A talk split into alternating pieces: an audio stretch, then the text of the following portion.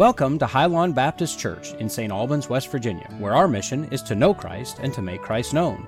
For more information, visit us online at highlawnbaptistchurch.org. We're so glad you've decided to join us, and now we invite you to grab your Bible if you're able, as we pray that you will be blessed by the preaching of the truth of God's Word today.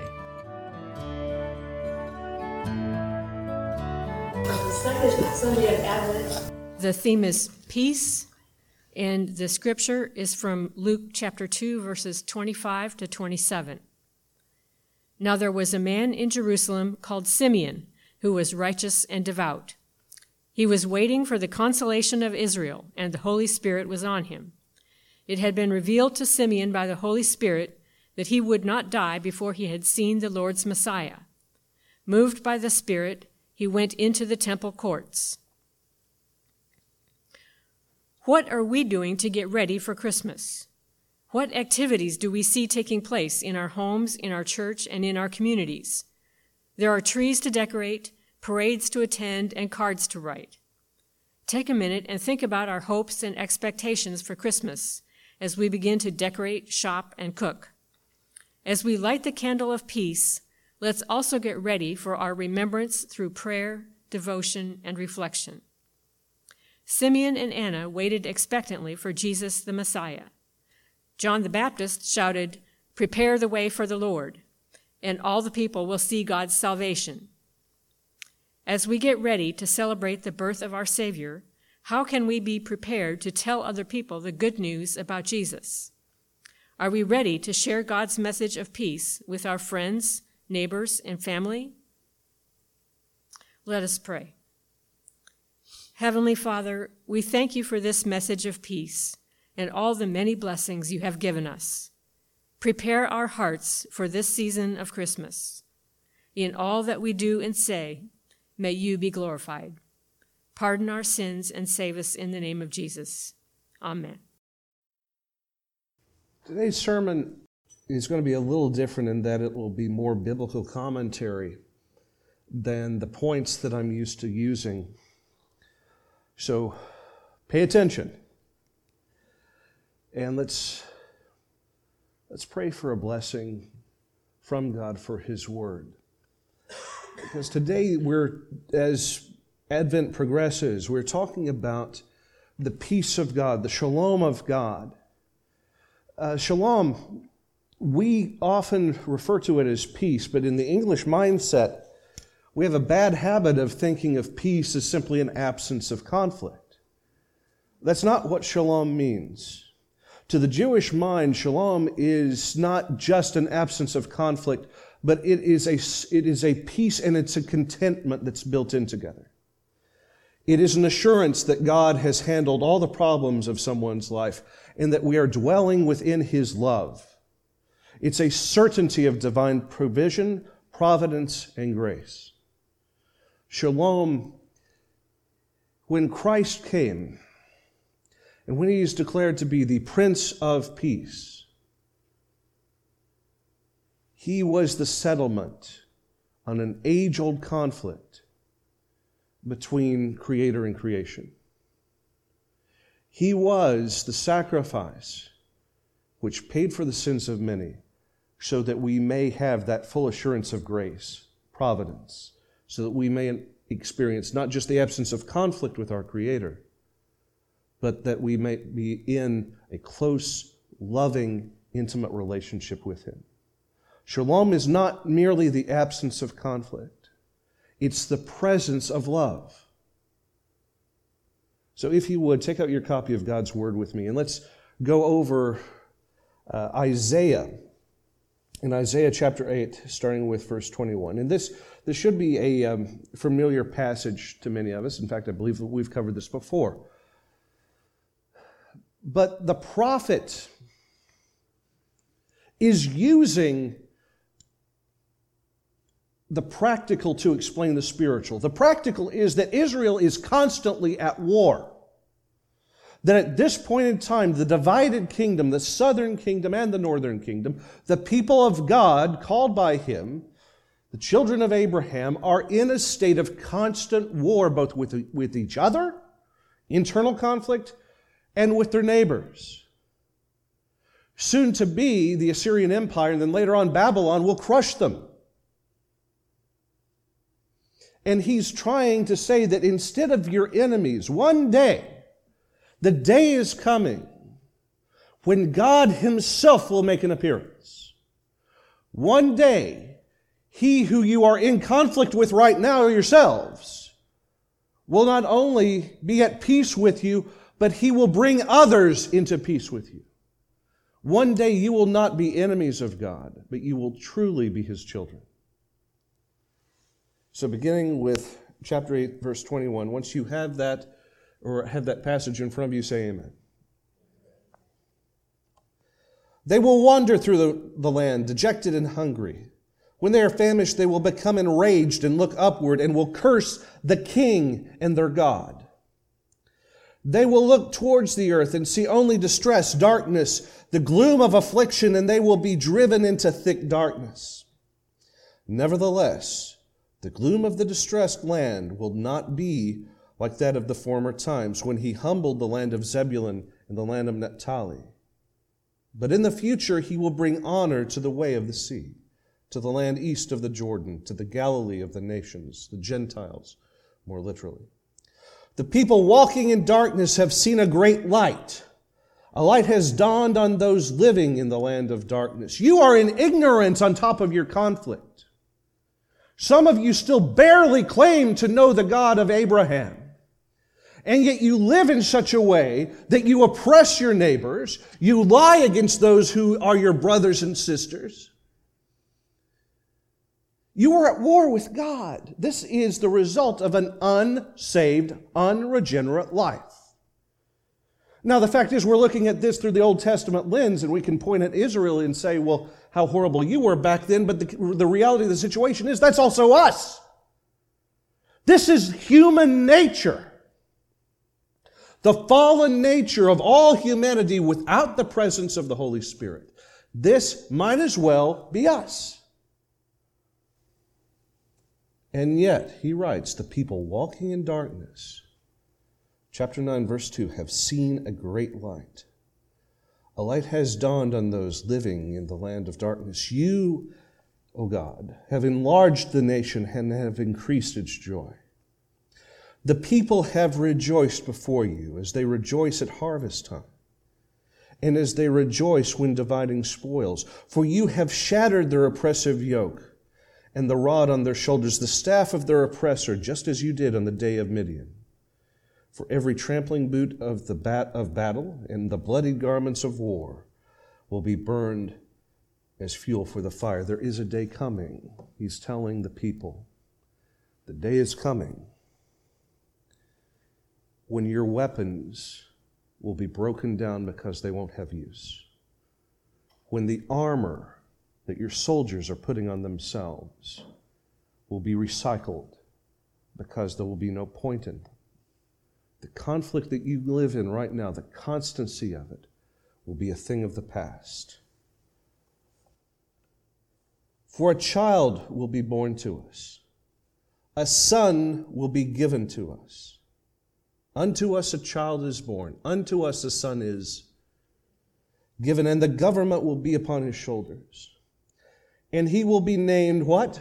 Wonderful, mighty, everlasting, the Prince of Peace. The, his dominion will be vast, its prosperity will never end. He will reign on the throne of David and over his kingdom to establish and sustain it with justice and righteousness from now on and into forever. The zeal of the Lord of armies will accomplish this. God's promise to his people of the past, some of which yet to be fulfilled. May God add his blessing to the reading of his word this morning. right now as we take a look at what peace means, as to what the shalom means. There are two factors at play. First of all, of course, is the primary war with God, the war of the flesh. We are Before we come into the free pardon of sin, before we are transformed by the Holy Spirit of God, we have three great, we are in league, rather, with three great enemies, enemies that we will claim as such after conversion the world, the flesh, and the devil. The world, the group of people currently in a rebellious state against their own Creator, the flesh, meaning the temptations of the body, some of which are basic actual nurturing needs that somehow get twisted and contorted by the enemy. And of course, the devil, the enemy himself, spiritual warfare. The trick is before we become a regenerate Christian, before we go th- down the altar, before we kneel at the throne of grace and accept Christ and his sacrifice, all of us stand as enemies of God. In fact, the apostle writes to us, uh, Paul writes to us the same thing in Romans chapter 8, the same hope chapter, he writes to us that the mind governed by the flesh is hostile to God and does not submit to God's law, nor can it do so. Before we are regenerate Christians, we are simply put at war with Him who first loved us. That is our nature. That is what we are programmed to do Basically, from the, from the time that we can reasonably discern the difference between right and wrong, we get it wrong all the time. We default to enmity with God. And it's only through His transforming power upon our lives does that get changed. Those who are in the realm of the flesh cannot please God. You, however, are in the realm of the flesh, not in the realm of the flesh, but are in the realm of what? the Spirit. If indeed the Spirit of the God lives in you, and if anyone does not have the Spirit of Christ, they do not belong to Christ. But if Christ is in you, even though your body is subject to death because of sin, the Spirit gives life because of righteousness. We have one hope for peace with God, and only one hope for peace with God, and that is to surrender. Now, we come from a culture where that's not an option. In fact, there was a, a hokey science, uh, science fiction movie a few years ago whose tagline was Never give up, never surrender. How often have we heard that? But the only way that we can enjoy peace with God is to realize that we cannot earn ourselves into heaven, that we cannot please Him on our own, that we do not want to be, or we should never want to be, at enmity with our own Creator, but rather we should be His children. We should have that close personal relationship with Him. The flesh does not understand it. The flesh does not understand the necessity of a relationship with God. It only knows that it has a spiritual hole within itself that needs to be filled. And like fish wandering into a polluted ocean, we try to feed ourselves with plastic. Those who are still in the flesh, the carnally minded, those who have not yet heard the word of God, go out seeking after something to fulfill themselves, to nourishly spirit, to spiritually nurture themselves. And yet, what they're eating provides them with no nutrition. In fact, it will ultimately end up starving them to death because they think they're being fed by something when the fact of the matter is they're suffering from malnutrition. They are dying. How many of us know somebody who was mad at church, so they left the church? Almost all of us. And not only did they leave the church, but they decided to starve themselves from contact with God. They got mad at God. They blamed God. If that's your God, I want nothing to do with it. So they go searching out for something, be it hobbies, be it throwing themselves into their work full time, or worshiping their work or their paycheck or trying a false religion, trying universalism, Unitarianism, trying something that is idolatry, stepping away from God altogether. There was a mosque built in Huntington, West Virginia, that took advantage of a spiritual necessity that the churches of that community weren't fulfilling.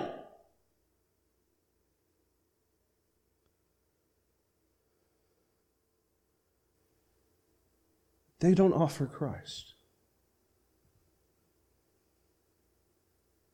You want evidence that your religion is the religion? How many times have we as Christians been subject to people blaspheming the name of our Lord, and yet it's seen as comedic, funny? Or people pick on our churches. And they do so, and there's a f- cultural fashion built around that. And yet, if we pick, if anybody in this culture, not just the Christians, but if anybody picks on any of the other religions the same way that they pick on us, what happens? It's interesting to note that anybody outside of the church can pick on the church as much as they want, can blaspheme the name of Christ. And yet, they will not dare do that to any other religious figure. Isn't that odd? We've been dealing with persecution for thousands of years. The darkness does not like the light. The darkness is at war with the light. Yet, as I talked about last night, the light prevails against the darkness. Now, for those outside of Christ, it is not possible to please God. There is a state of war that always exists, however. The hope that was given to us through the passage in Isaiah, the hope that the people of God were waiting for for hundreds of years, for centuries, the hope that we now enjoy as Christians is the fact that from the moment that we give our hearts to Him, the moment that the Holy Spirit ignites within us the realization through the preaching of the Word of God that I'm missing something. I have a sin debt. I have a guilt on my shoulders that I cannot relieve. I have a burden that I cannot lay down. I need God. When the first realization occurs and we go boldly before the throne of grace and we make this petition God, forgive me, a sinner. From the moment that happens, we are imbued with the Holy Spirit of God, and that old nature has passed away. A new nature is born within us, a nature capable of understanding God, a nature of being able to go into God's presence, a nature that equips us for ministry that molds us and shapes us into the image of God's Son. That way, when the day comes and we see our Creator face to face, we do not stare into the eyes of an enemy. We stare into the eyes of a loving Father who is waiting to embrace us, who is waiting and longing to be able to say the words to us, Well done, my good and faithful servant. Welcome, child, to home.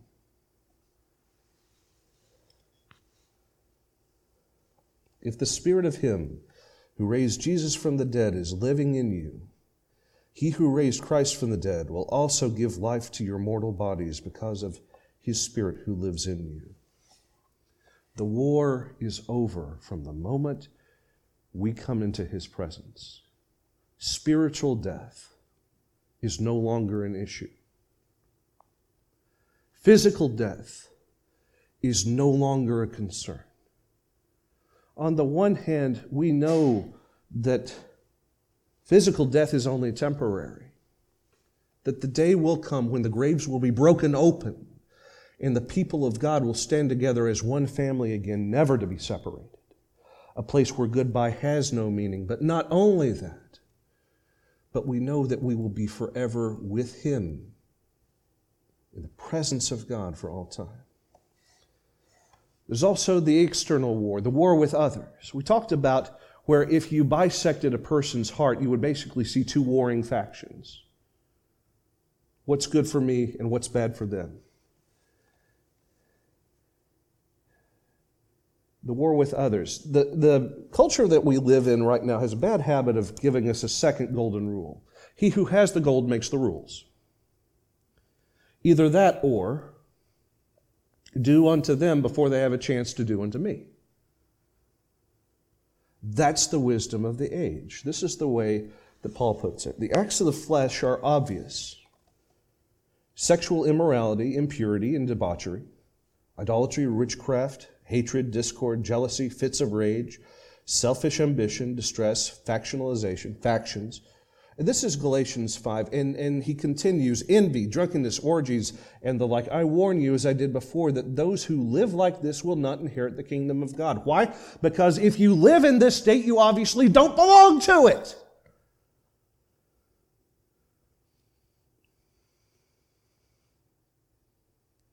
You cannot see another human being as a function as a means of making yourself happy. You cannot see another person as an object and be endowed with the Holy Spirit of God.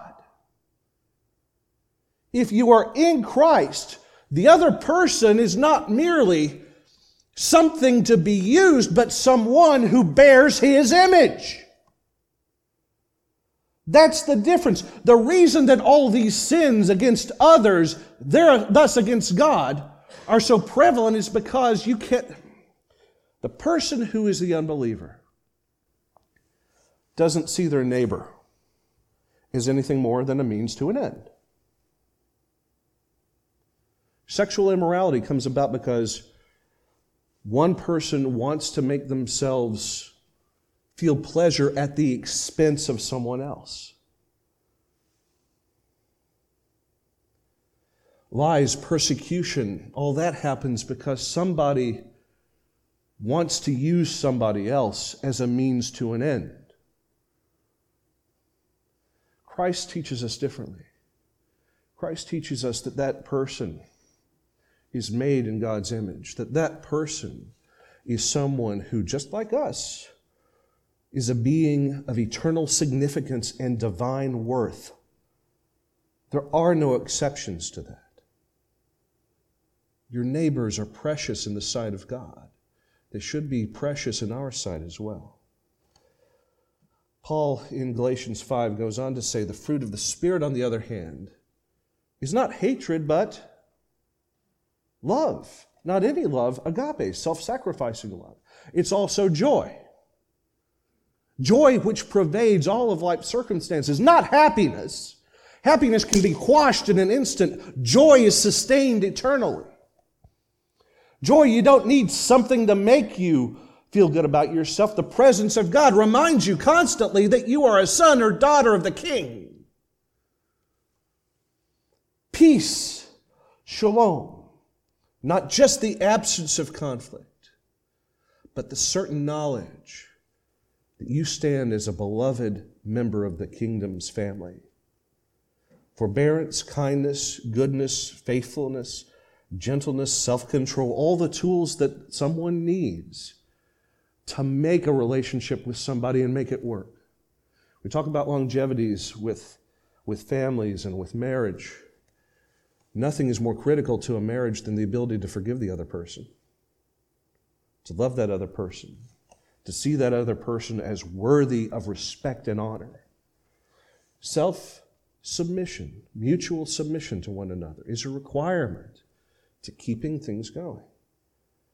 Against such things there is no law. This understanding that this is the highest ideal of the Christian ethic. Love the Lord thy God with all thy heart, with all thy soul, with all thy might.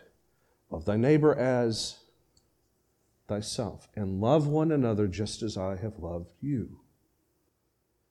Those who belong to Christ Jesus have crucified the flesh with all of its passions and desires. Since we therefore live by the Spirit, let us keep in step with the Spirit. Let us not become conceited, provoking, and envying each other. Let us live together the way that we should, not rebuking the gathering of ourselves together, but loving each other, finding excuses to be together, finding opportunities to fellowship and to serve we spent the better part of last week, many of us, bringing the message that Highlawn Baptist Church is still alive to many sectors of St. Albans, West Virginia. To remind the city of churches that come what may, this one will still sing. This one will still celebrate. This one will still do the work of ministry. This one will still love. This one will still stand as a hope to a people that desperately need it. So, the pathway to peace, the shalom of God, is built on developing and furthering that relationship with our Creator. Since then, 2 Corinthians chapter 5, since then, we know what it is to fear the Lord. We try to persuade others. What we are is plain to God, and I hope it's also plain to your conscience. Let this mindset dwell richly within you. We don't have to worry about our relationship with God. It's secured in Christ. We don't have to worry about the conflicts with others. Christ is already, God, excuse me, the Father has already gone before to create a method by which we can get, turn enemies into friends. This is the religion that conquered the Roman Empire. Do you think that God has stopped working in his people? Do you think that Christ no longer has power within his church. The challenge has always been there. The challenge will never go away. The darkness will always try to buck up against the light. But what did Christ say about his own church that he himself died to purchase? He said that even the gates of hell will not what? Prevail against it. We are the battering ram that rescues souls from eternal condemnation. We are the rescuers. We are the ambassadors of the kingdom of God, ministers of reconciliation. That's what Paul is getting ready to tell us. We are the bringers of peace into a world that doesn't understand the concept. Peace between God peace between men. Since then, we know what it is to fear the Lord. We try to persuade others. What we are is plain to God, and I hope it is also plain to your conscience. We are not trying to commend ourselves to you again, but are giving you an opportunity to take pride within us. He's talking to this church in Corinth about the ministry of the apostles, reaching out in love to others, those who are doing without because of a severe famine, and how through their giving, through their generosity, through their selflessness, that other people are being are coming to Christ because they see the difference in the quality of love that Christ can make. We are giving you the opportunity to take pride within us so that you can answer those who take pride in what is seen rather than what is in the heart. If we are out of our minds, as some say, it is for God. If we are in our right mind, it is for you. For Christ's love compels us. Underline that in your copy of God's Word this second. For Christ's love compels us. It gives us strength, it gives us direction. Because we are convinced that one died for all, and therefore all have died. And he died for all that those who live should no longer live for themselves in selflessness and pride and sin, but for him who died for them and was raised again. So from now on, we regard no one from a worldly point of view. Well, you've got your markers out. Underline that one too. We regard no one from a worldly point of view. Again, from the worldly point of view, you're not a person, you're an object, you're a function, you're a machine. You are something to be used and tossed aside. But we in Christ regard no one from a worldly point of view. Though once we regarded Christ in this way, we do so no longer. If anyone is in Christ, the new creation has come, the old has gone, the new is here. Through Christ, you're not the same person that you were. You might look the same to others on the outside, but the inside has been completely revamped.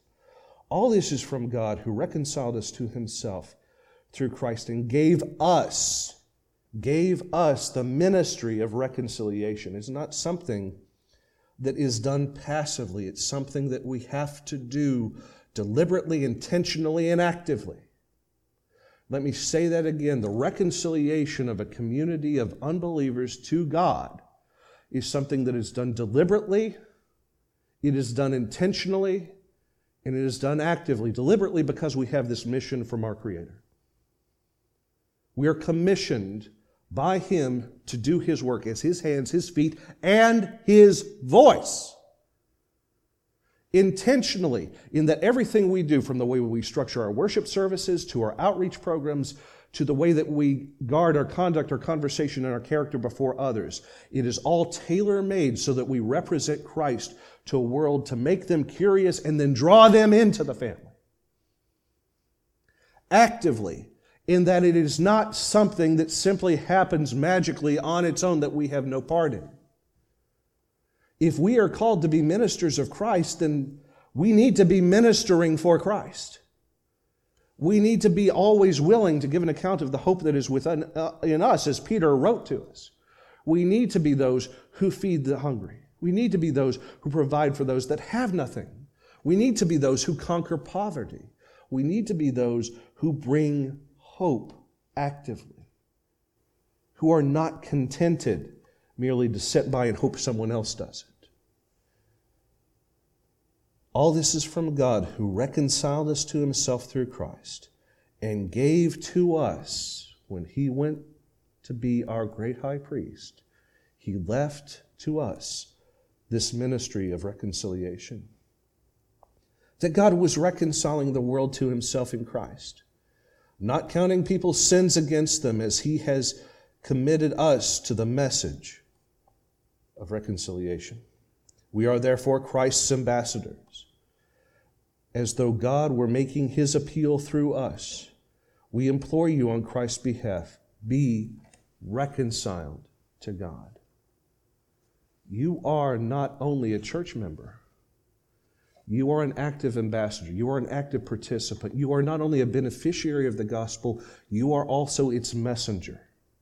And that could be through the way that you live your life, actively at work and at home. That also needs to be something that is done here through the guise of the church and also through your own personal ministry, wherever that takes you in this life. God made him who knew no sin, who had no sin, to be sin for us, so that in him we might be the righteousness of God. Peace with God, peace with mankind. The deliverance from the judgment, yes. The capability of living in harmony with our fellows, yes. But there's one more step to it. Like many things in the gospel, there's three sides to this coin. The third side is that once we have become the inheritors of that peace, what did Christ say? My peace, let, your, let not your hearts be troubled. You believe in God, believe also in me. For in my Father's house there are many mansions. If it were not so, I would have told you. But I go and prepare a place for you, that where I am, there you may be also. Peace I give you. Not peace as the world gives, the peace that the world pollutes, rather, something that is there one second and gone the next, that is re- dependent on something else. But God's everlasting peace, He has given you as a foretaste of your inheritance to come. The shalom and the certainty that whatever this world puts against you, God has gone before and through His providence will sustain you through. the peace and the certainty that also, the shalom that also means that you're not only in an absence of conflict, but you are also actively in a loving, wonderful, holy relationship with Him. A relationship that comes with the message take this and extend it to others. Go ye therefore unto all nations, all peoples, more literally proclaim the gospel, make disciples, teach them, baptize them. It's not good enough just to enjoy yourself. But we also have the ministry of making sure that the message goes on. And all God's people said,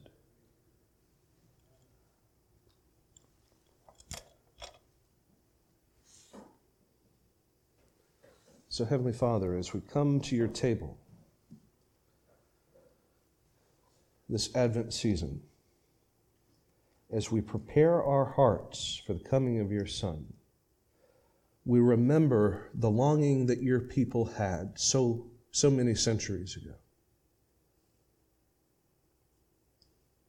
The people who were walking in darkness, longing for the light, longing for the Prince of Peace longing to not only be outside of conflict with you, but sure of the love of your embrace. Lord, as we dedicate this time and ourselves into your hands, we ask that you would examine our hearts, that you would bring to mind those times that we have not heard the cry of the needy, when we have not labored for the kingdom, when we should have, those times when we thought of ourselves instead of thinking of our brothers and sisters in Christ, or worse, when we haven't loved you above all else. Forgive us for our sins.